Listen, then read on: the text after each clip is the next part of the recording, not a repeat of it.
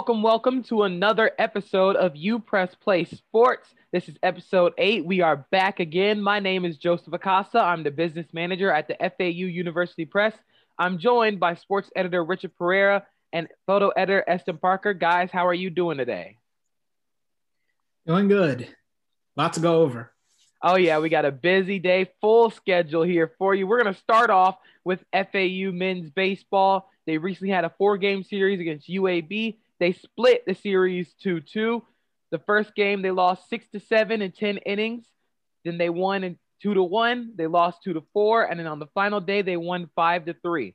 So I'll start with you, Eston. What are you going to take away from this series for FAU who needed to rebound from a poor series? I guess you you know you, you didn't win, but you also didn't lose the series. Um, a, a good split is something that you know it it happens from time to time, and you got to you won more in this series than you did in the last one. So at least there's some progress. Yeah, definitely. And you can kind of see how the pitching has improved a little bit, Richard, you know, with holding them to one score, four scores, three scores. Of course, there's the seven, but that was in 10 innings. So how would you say the pitching looked this weekend? The pitching looked much better. They only conceded 15 runs the whole series that is a lot of progress considering what we had to go through in the last series against Old Dominion. So great improvement by the pitching. And while the offense still slowly progresses, we are starting to get back to where we started the, it earlier in the season. And I do want to shout out one of the players on FAU's baseball team, Nicholas Tony, who is absolutely raking for this team. He Nolan Schanuel, Bobby Morganson homered in the last game, but you know, BJ Murray, Nicholas Tony, Nolan Schanuel, all those guys, like we said at the beginning of the season, we got a bunch of hitters. We got, you know, uh, Hassan Whiteside said we got shooters, we got hitters, and everybody can go yard at any time. So, in the next series, FAU has going to be against that team down south. Got got a six game set, three games at uh, Coral Gables, and then three games at home against at Boca Raton. The first series is going to be starting this Friday, the 23rd, and go through April 25th. So if you're down south and you want to see FAU baseball play, go check them out, and maybe, hopefully, we'll give them a good luck charm. We're going to move on to a hiring that FAU women's basketball made. As you've probably heard, Jim Jabir, J Beer, is out as the FAU women's basketball coach. He's taking the job at Siena. And in steps in, oh, I can't believe I forgot her name. Is Jennifer Sullivan? Jennifer yes. Sullivan. Jennifer Sullivan. I'm sorry. Her in steps in Jennifer Sullivan, who comes from the University of Tennessee as an assistant coach. She's got a lot of experience around a successful program. As we know, Tennessee women's basketball is near the top in terms of basketball programs in the country. So, Richard, I'll start with you. What can Coach Sullivan expect from this new FAU women's basketball roster? Well, before I start with Sullivan, I'd like to pay respect to Jabir for doing everything he did at his time with FAU, coaching him the best he at the best to his capability, like taking them to a quarterfinal appearance in the in its Conference USA tournament. Well, even though we could have gone farther, further, but hey, he ended his, his time with FAU on a, on a good note. He got them to where they'd never been before, so that's great. On Jennifer Sullivan, this is what this will be her first time as a head coach, and her entire co- time coaching has been either an assistant coach and an associate coach. So being a head coach is way more different than being in those positions. But hopefully, with the experience that she has from that, she can channel that into creating something amazing with the FAU women's basketball program. So we're hoping that she can bring something great to the FAU women's basketball program. And Eston, this is going to be a FAU team that's going to be missing all world uh, player Iggy Allen, who will be transferring out of the school, out of FAU. He might come back. Um, might come back, maybe. But uh, it's generally believe that she's transferring out of the program. So, what can Coach Sullivan expect from the players that she's going to get on this Lady Owls basketball team? I think that she she can expect a team that'll work really hard and also that will be responsive to her coaching. I mean, she's coming from, like you said, JP, a really storied program in Tennessee women's basketball. Um, and of course, she's also received a ton of praise from other coaches. Um, one of them being the coach of the Tennessee basketball team, Kellie Harper. I, I think that she's going to get a team that knows that they're capable, that they're more than capable of going further than they did in the tournament last season, even if they are without the the greatest player I'm going to say in FAU women's basketball history in Iggy Allen. They they know that they are a talented team, and also they're going to develop under her. And you know, and um, it's still a pretty young team, and with this type of coach, this could be this should be an exciting season. You know, it's not like FAU has completely barren rosters. You know, Amber Gaston's hopefully going to be returning for her senior season. Janetta Rosendale also going to be returning for a redshirt junior season. Um, you got Rita Pleskovich, redshirt senior season. They're going to be coming back. And one thing that I noticed throughout this women's basketball season near the end was they improved on the long ball heavily. They shot the three ball great. And if we can improve on that throughout the next part of the uh, next season, uh, that combined with Coach Sullivan's experience, um, being at Tennessee, it could be it could lead to something great. So I'm all for this. I'm all for it. She has the pedigree. She has the experience. I'm excited to see what she's going to bring to the FAU women's basketball team. So this last one, I kind of laugh at it a little bit because in our show notes, Richard said partying like it's 2007. And that has to do with FAU men's soccer. If you haven't heard, the FAU men's soccer team had their best season arguably since 2007. So I'm going to let Richard take it away from here because he's partying like it's 2007. I was only seven years old. So I don't know what kind of parties they were having. Well, in 2007, I was six years old at the time. So anyway, um, it was a great win by FAU on Saturday. They, uh, even though the score looked closer than it actually did, the defense was actually was almost perfect. If it weren't for that, if it weren't for that penalty UAB scored, FAU would have shut them out completely. UAB only had like two or three shots the whole game, while FAU bullied them like 10, like 10 to 14 around that number. It was just utter dominance by FAU, and it was a well-deserved win. And Mykolenko, hey, Yes, sir. Pulled out the the Ronaldo celebration after hitting the, game-winning penalty. It, it was great. It was great stuff. And not only is this their best season since 2007, it's their first winning season since 2007. May I add? Oh wow! This is also their best defensive performance in school history. This is 11 goals conceded is the least they allowed ever. So the defensive side of FEU is the best that we've ever seen. So I'm gonna kind of clarify one of those stats you pulled up. FAU had 14 shots, four of them were on goal. UAB had two. That is dominance from a defensive perspective. And like you said, from a team that had its best defensive performance this season in program history. And it's kind of interesting to think about, Eston. Uh, looking back on our preseason predictions for this team, one of the questions would be goalkeeping. Goalkeeping turned out to be one of our biggest rocks this season. Neil Strawber, he played like played lights out against UAB. You know, I a little unlucky with the penalty. I'll, I'm not going to bash him on that. Um, but a really a really good season, and that that whole defense, the whole team, they're you can tell that they're super confident in their abilities.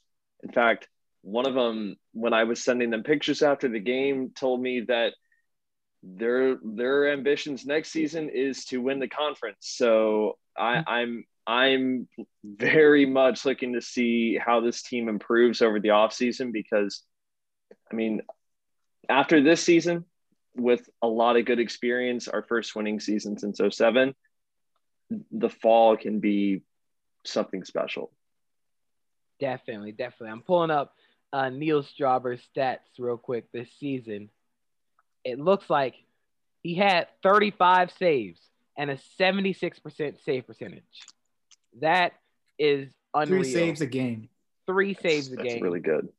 And, you know, FAU's offense came around to the defense. They met together at the culmination, which is a dominant from bell to bell performance in the final game of the season. So it's really exciting to see what FAU's done this men's soccer for the men's soccer team this season, and they're definitely going to be able to pull something up, pull something off next season. The way that this team left off, I have no doubt they're going to be one of the top teams in Conference USA next season. So we're going to move on from this portion of FAU sports, and in case you've been living under a rock, some big things have been happening in the world of professional soccer. So, top teams from around, not necessarily the country, but England, Spain, England, Spain, Italy. England, Spain, and Italy are forming what's called a Super League, which is the top 15, 12 to 15 teams in England, Spain, and Italy would all play each other. It's it's basically going off and taking it's like taking their ball and going home. That's that's exactly what they did. They took their ball and they went home and they're gonna play against all their other friends. So Richard, Eston, you guys are two huge soccer fans. I'm not necessarily the biggest soccer fan, but I definitely am interested, and we'll definitely be seeing what's been going, well, go, will be going on. I'm definitely gonna watch some soccer after this because I find this fascinating. So, Richard, I want to start with you. What are your thoughts on this whole Super League? My overall thoughts on it are negative. First reason being that it is basically the majority of the teams in the Super League are permanent, meaning they're immune from relegation. And it this really shows why the promotion and relegation setup is important because it demands improvement from clubs. And if you're doing bad, you get punished for it by being relegated. Not being immune from relegation shows how much privilege it, it really is privileged for the clubs to be like, we're permanent and will never be relegated because money rules. The second is the lack of communication with the players and coaches. Like reading a, a story from ESPN from, by from which featured Liverpool coach Jurgen Klopp saying that he had no communication about this until now, which really goes to show how this is the Super League is being driven by the owners of the clubs who are wealthy and have a a billion do- billions of dollars in backing from JP Morgan, who is funding this. So it's very concerning that the rich are getting richer and the poor is getting poorer because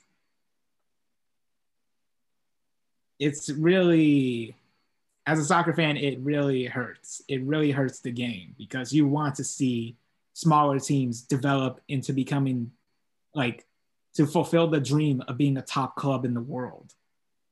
The Super League pretty much takes that takes that enjoyment away.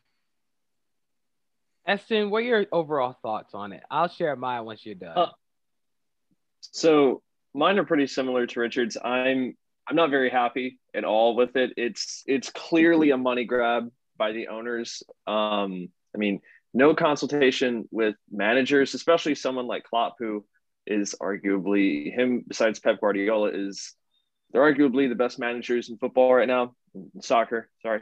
Um, and one thing that's that's really frustrating to me when it comes to this Super League, okay, AC Milan, they haven't played in Europe.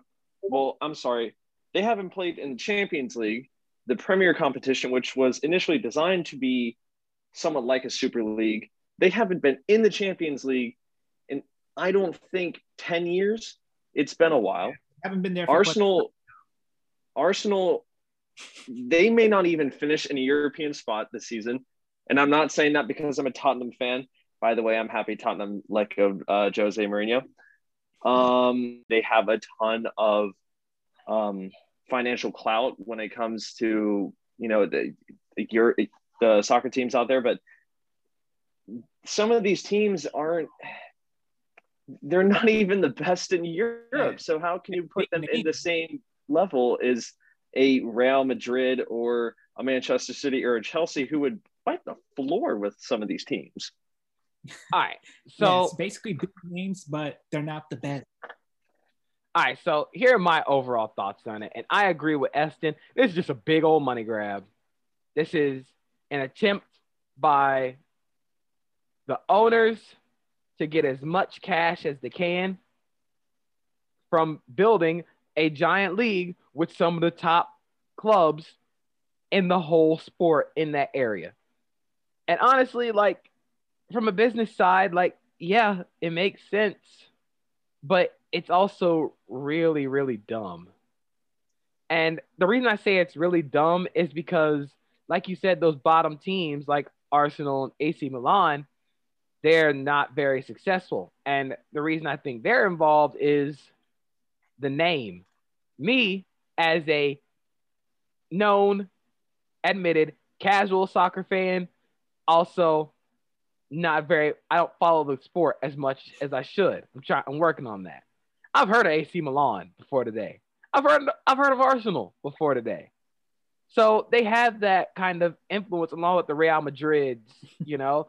so really, I think it's all come down to that. It's come down to who's the biggest names because the names are going to drive money. Money is ultimately the reason why they're doing this. Now, what I thought was interesting was I think it's the Champions League, like not owner, but the head of the Champions League said if they if any players participate in this Super League, they can't participate in UEFA or uh, the World Cup. And I'm like, good luck with that, buddy. You can try and stop them from doing that. I don't know how they're gonna do that, but that's gonna come down to a bunch of litigation, lawsuits. So, like, good luck with trying to stop them from playing in those. Yeah, uh, that's actually one of my concerns. Is like so you're going to keep these players from playing in the World Cup. If they're in UEFA, like the the players are in UEFA, they play for countries that are in UEFA, like Portugal, Spain, Germany, Italy, France, etc. What about the players in uh, South America? What about the ones in Asia? What about the ones in North America? If you got some over there, will they be banned from playing in the World well, Cup because well, they're playing on a club? Well, it's that that's that's at FIFA level. So if FIFA, yeah. if FIFA doesn't recognize it, then it doesn't really matter where the players are from because FIFA doesn't recognize it. Doesn't matter what the national federation say. Yeah, that's what I'm talking about.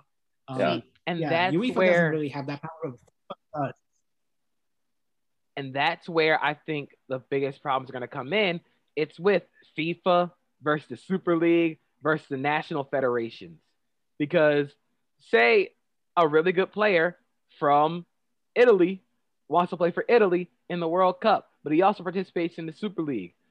FIFA could try and say, no, you can't participate, but then they're going up against the Super League and against the whole government and the National Federation of Italy.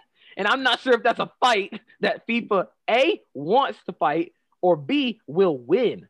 So this so and I don't think FIFA wants that fight because they're already their name is already tainted for obvious reasons. yeah. FIFA needs to stay as much out of they need to stay out the courtroom. That's really it. They need to stay out the courtroom. And this is not a good way of staying out the courtroom. Well, one thing that I'm I'm looking forward to seeing like from a legal perspective when it comes to all this is especially in England, there there's a lot of calls to reform the way that um, clubs are owned, so the ownership model, and they might be taking a look at how Germany has how Germany structures the ownership models of their soccer teams. So Bayern Munich, for example, they just won the Champions League last year, and the Bundesliga, arguably the biggest club in Europe in the world. They're not a part of this currently, and part of that comes down to the way that the German football ownership model works is it's 50 to 1. So someone like a Stan Kroenke, the owner of Arsenal, would have a 50% stake in the club, or I'm sorry, a 49% stake in the club. But at the end of the day, that there's there can't be an individual owner or a group of owners that have a majority stake. The owners at the end of the day of German teams are the fans because they own 51% of the club. They own the majority, obviously. So they're in England. They're they're looking to see. When I mean they, I mean like some of uh, some government officials. They're looking to see if they can change the way the teams are owned in England, which I think would be a good thing not only for the game but but for the fans especially, because that would hopefully prevent something like this from happening. But the likelihood of the ownership model being changed in England, that's the, the legal process of all this is probably going to take about a year. I don't know when they realistically think the Super League is just going to start because they don't even have a TV broadcaster yet. They may have the financial backing from, I think it's JP Morgan, but Yep. if no one's going to broadcast their games, what are you going to do? You're going to make your own But TV see- network? I, But see, that's the thing. They got the money to do that. They can just say we that's really true. that's Oh, that's the ESPN biggest thing right now. Televise our game. They have they have money. And when I say money, they got money, money. money. So they can just say, yeah, we're gonna break away and form our super league.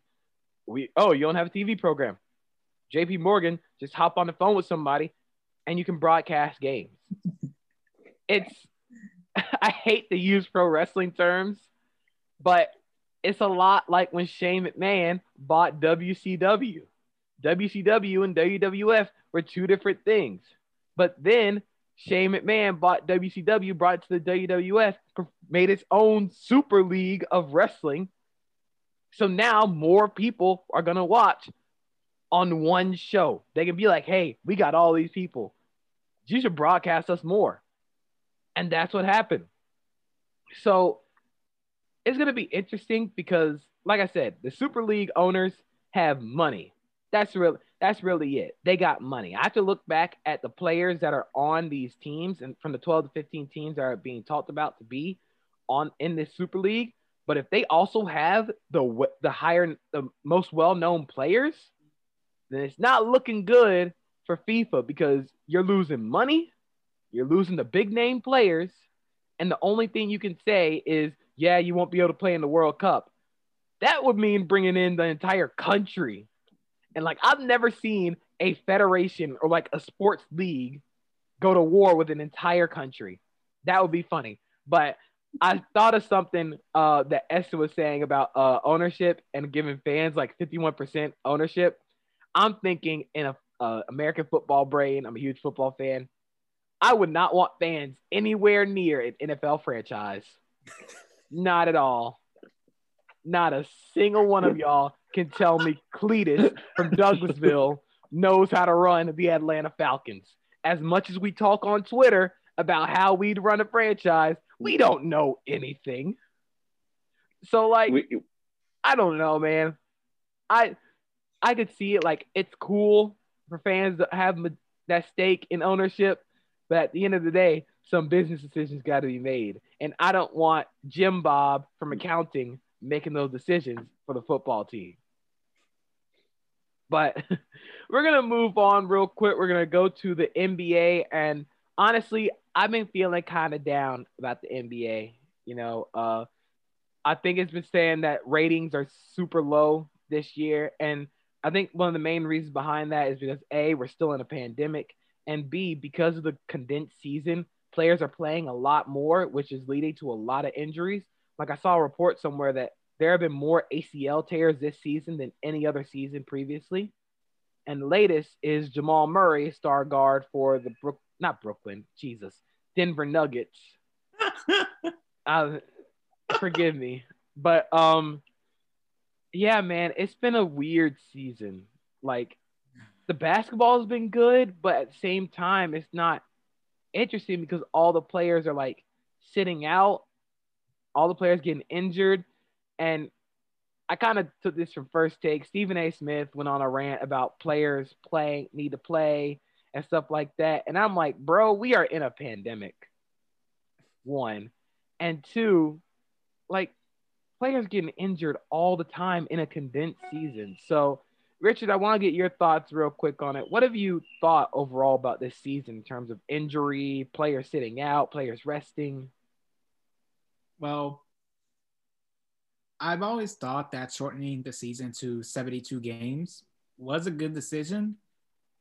The issue with that was with the spacing of the schedule.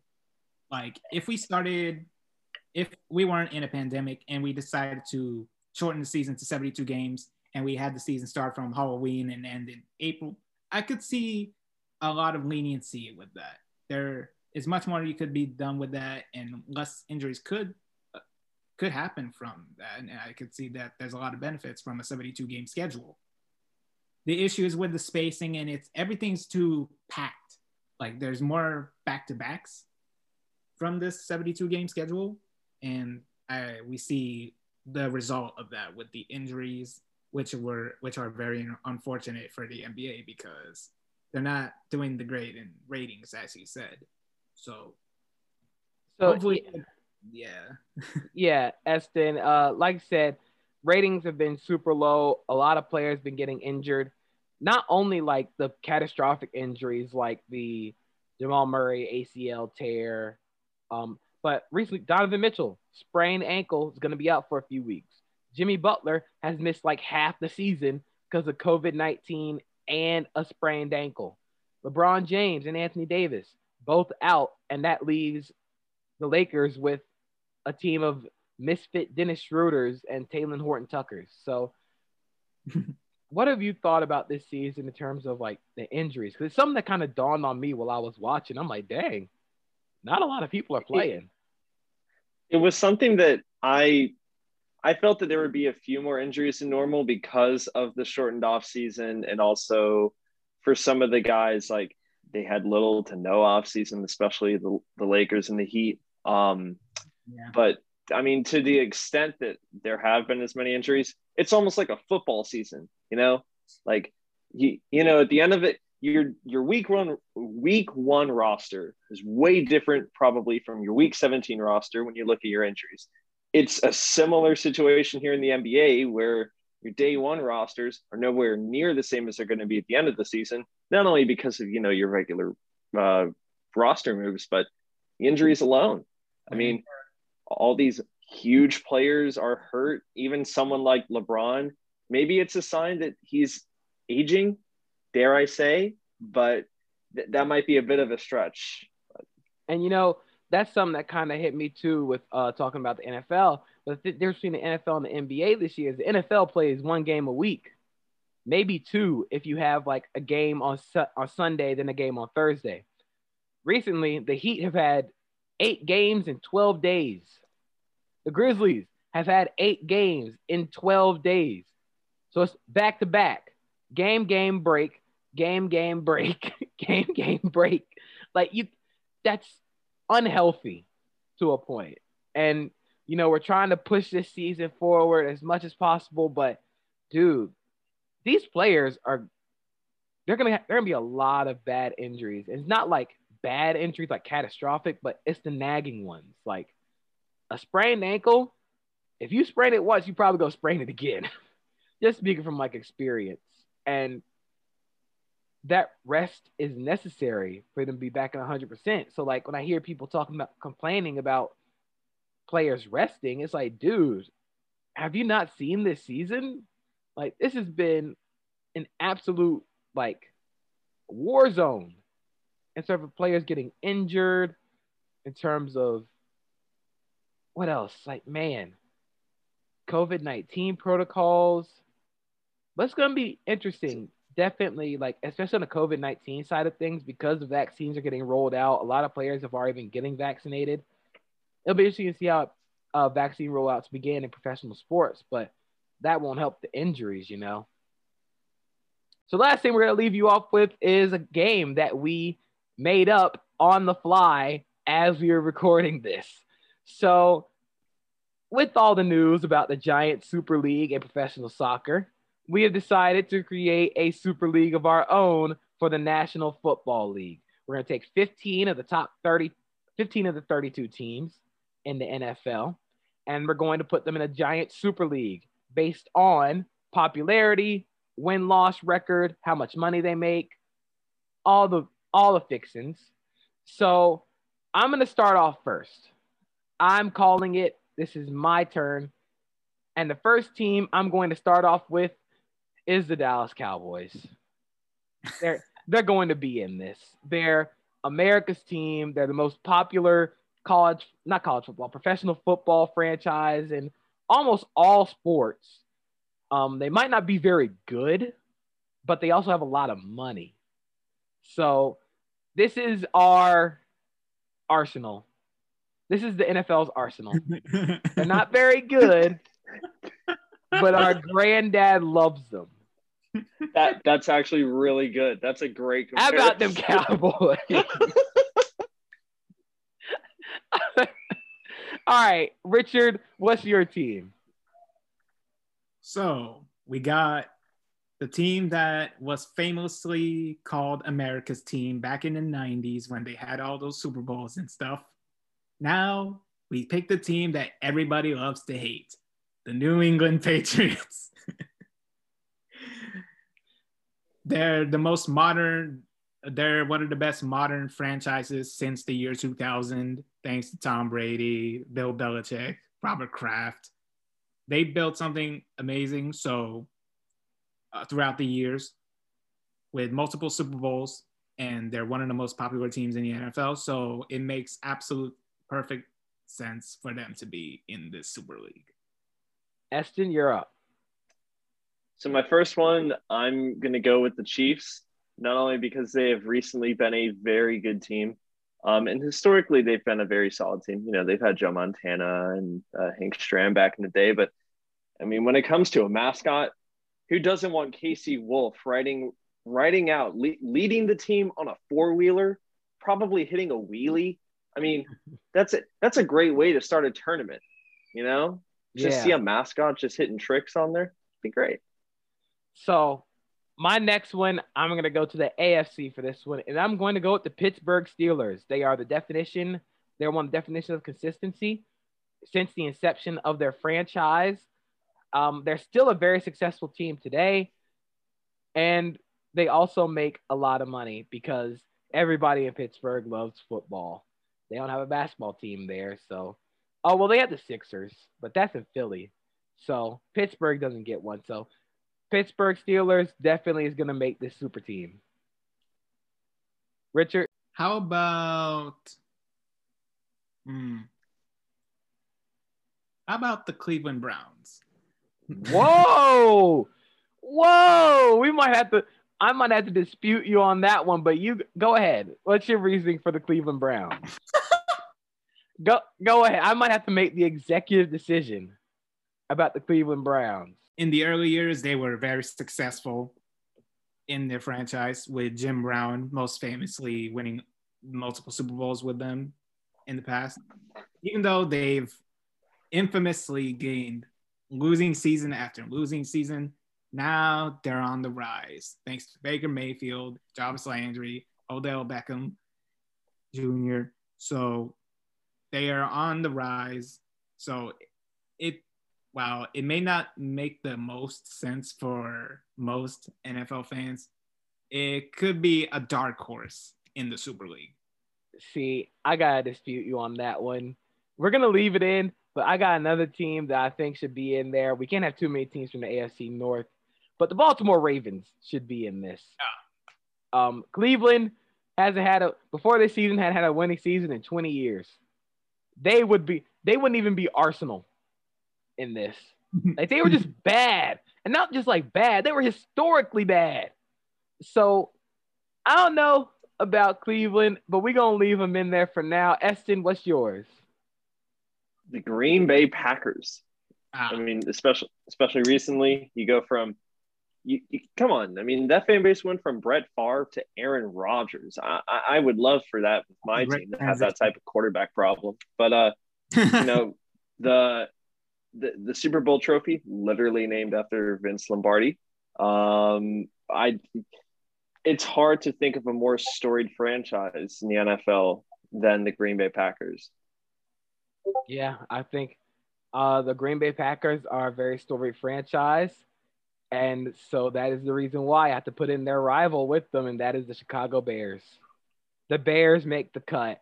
The Bears, they've had more recent playoff success well, not recent. They've had more playoff success this past decade than the Browns, with also being a very storied franchise. So, despite their ineptitude at quarterback, the Bears make this uh, Super League. Richard, you're up. Hmm. San Francisco. The 49ers, that's a good one. That's a good one. It makes more sense. They they've been to a re- uh, Super Bowl in recent years. They haven't been to the most recent one, but they've been to the Super Bowl the year before. So it it makes it makes sense for the time being. And they they've been to the Super Bowl two times in the 2010s. One when they lost to the Ravens, and the last time when they lost to Kansas City. So, all right, Eston, you're up.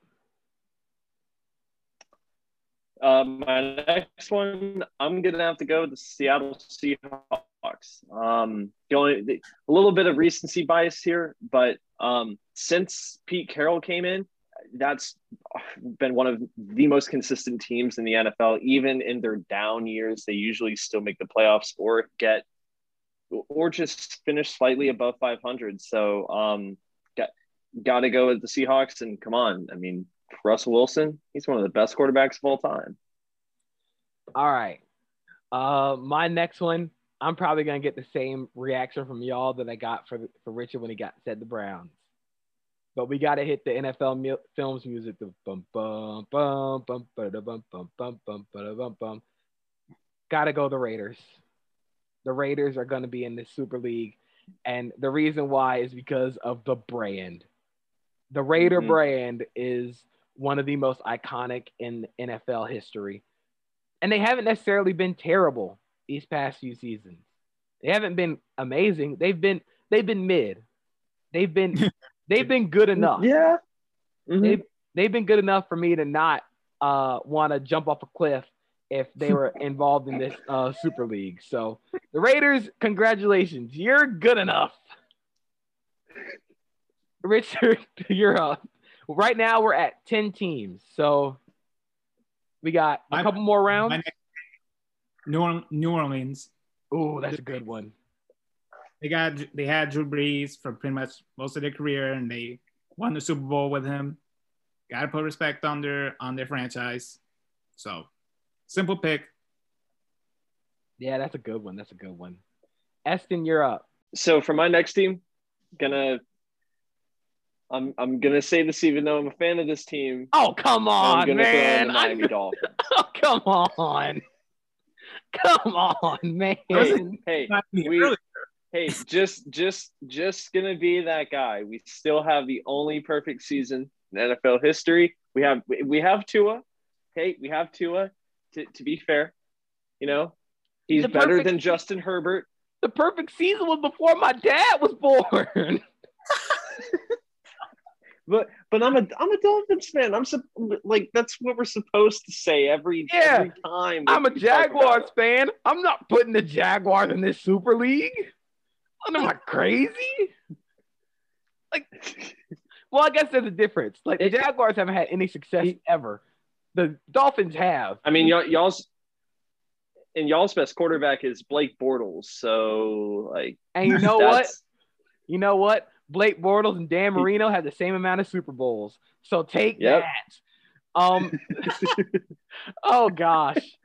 So this last team for me, I kind of feel like I can't leave them out. But there are gonna be some pretty significant teams I feel like we're gonna leave oh, off no. of this.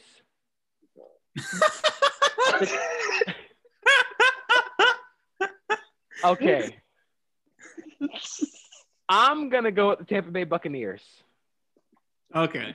Okay. It's okay. Yeah. The defending Super Bowl champions. They have Tom freaking two Brady. rings, by the way. They have two titles, and again, Tom Brady. He's gonna draw in numbers by himself. So Buccaneers have got to be in this Super League.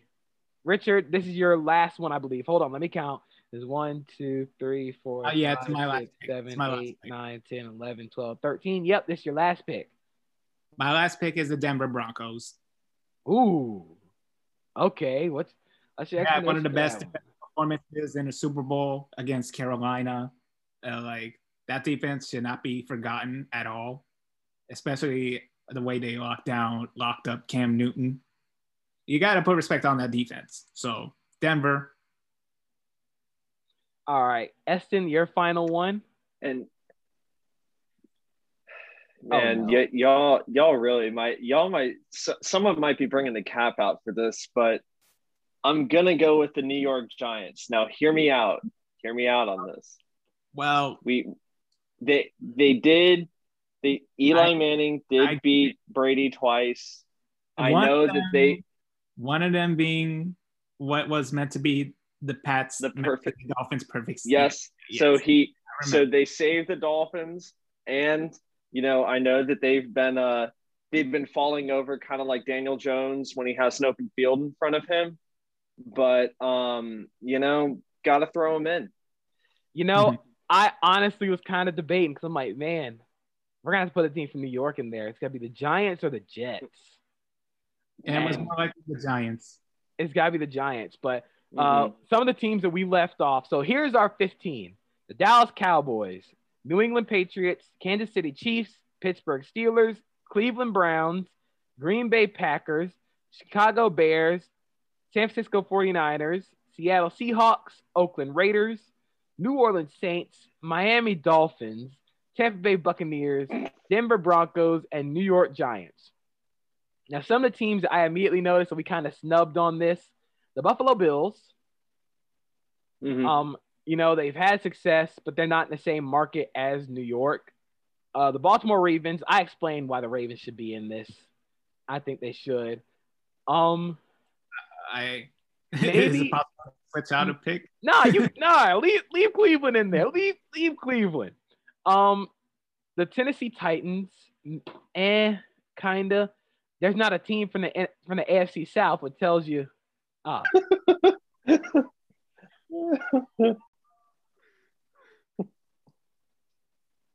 son of a gun.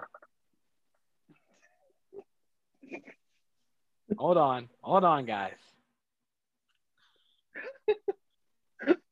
Opa! Opa. We're back. We're back. Okay.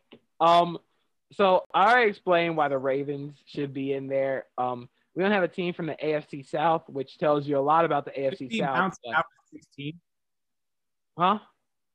Since since there's 15 teams, should we balance it out with 16 to make it even? Sure. We'll add in one more team. Uh, what's this one team gonna be? We got. We can all congregate on this one.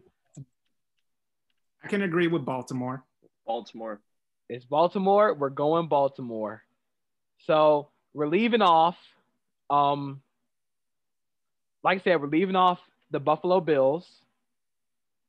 We're leaving off the Colts and the Titans, but I don't feel bad about leaving off the Titans. Nobody likes the Titans. Um, who else will be leaving off? Uh, The Falcons. They got a big market, but Blew a 28 to 3 lead. They don't deserve yeah, to be. Yeah, 20, like 28-3.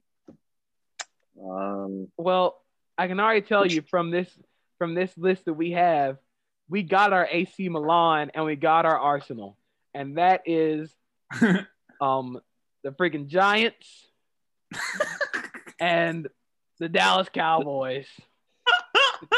That's AC Milan and Arsenal.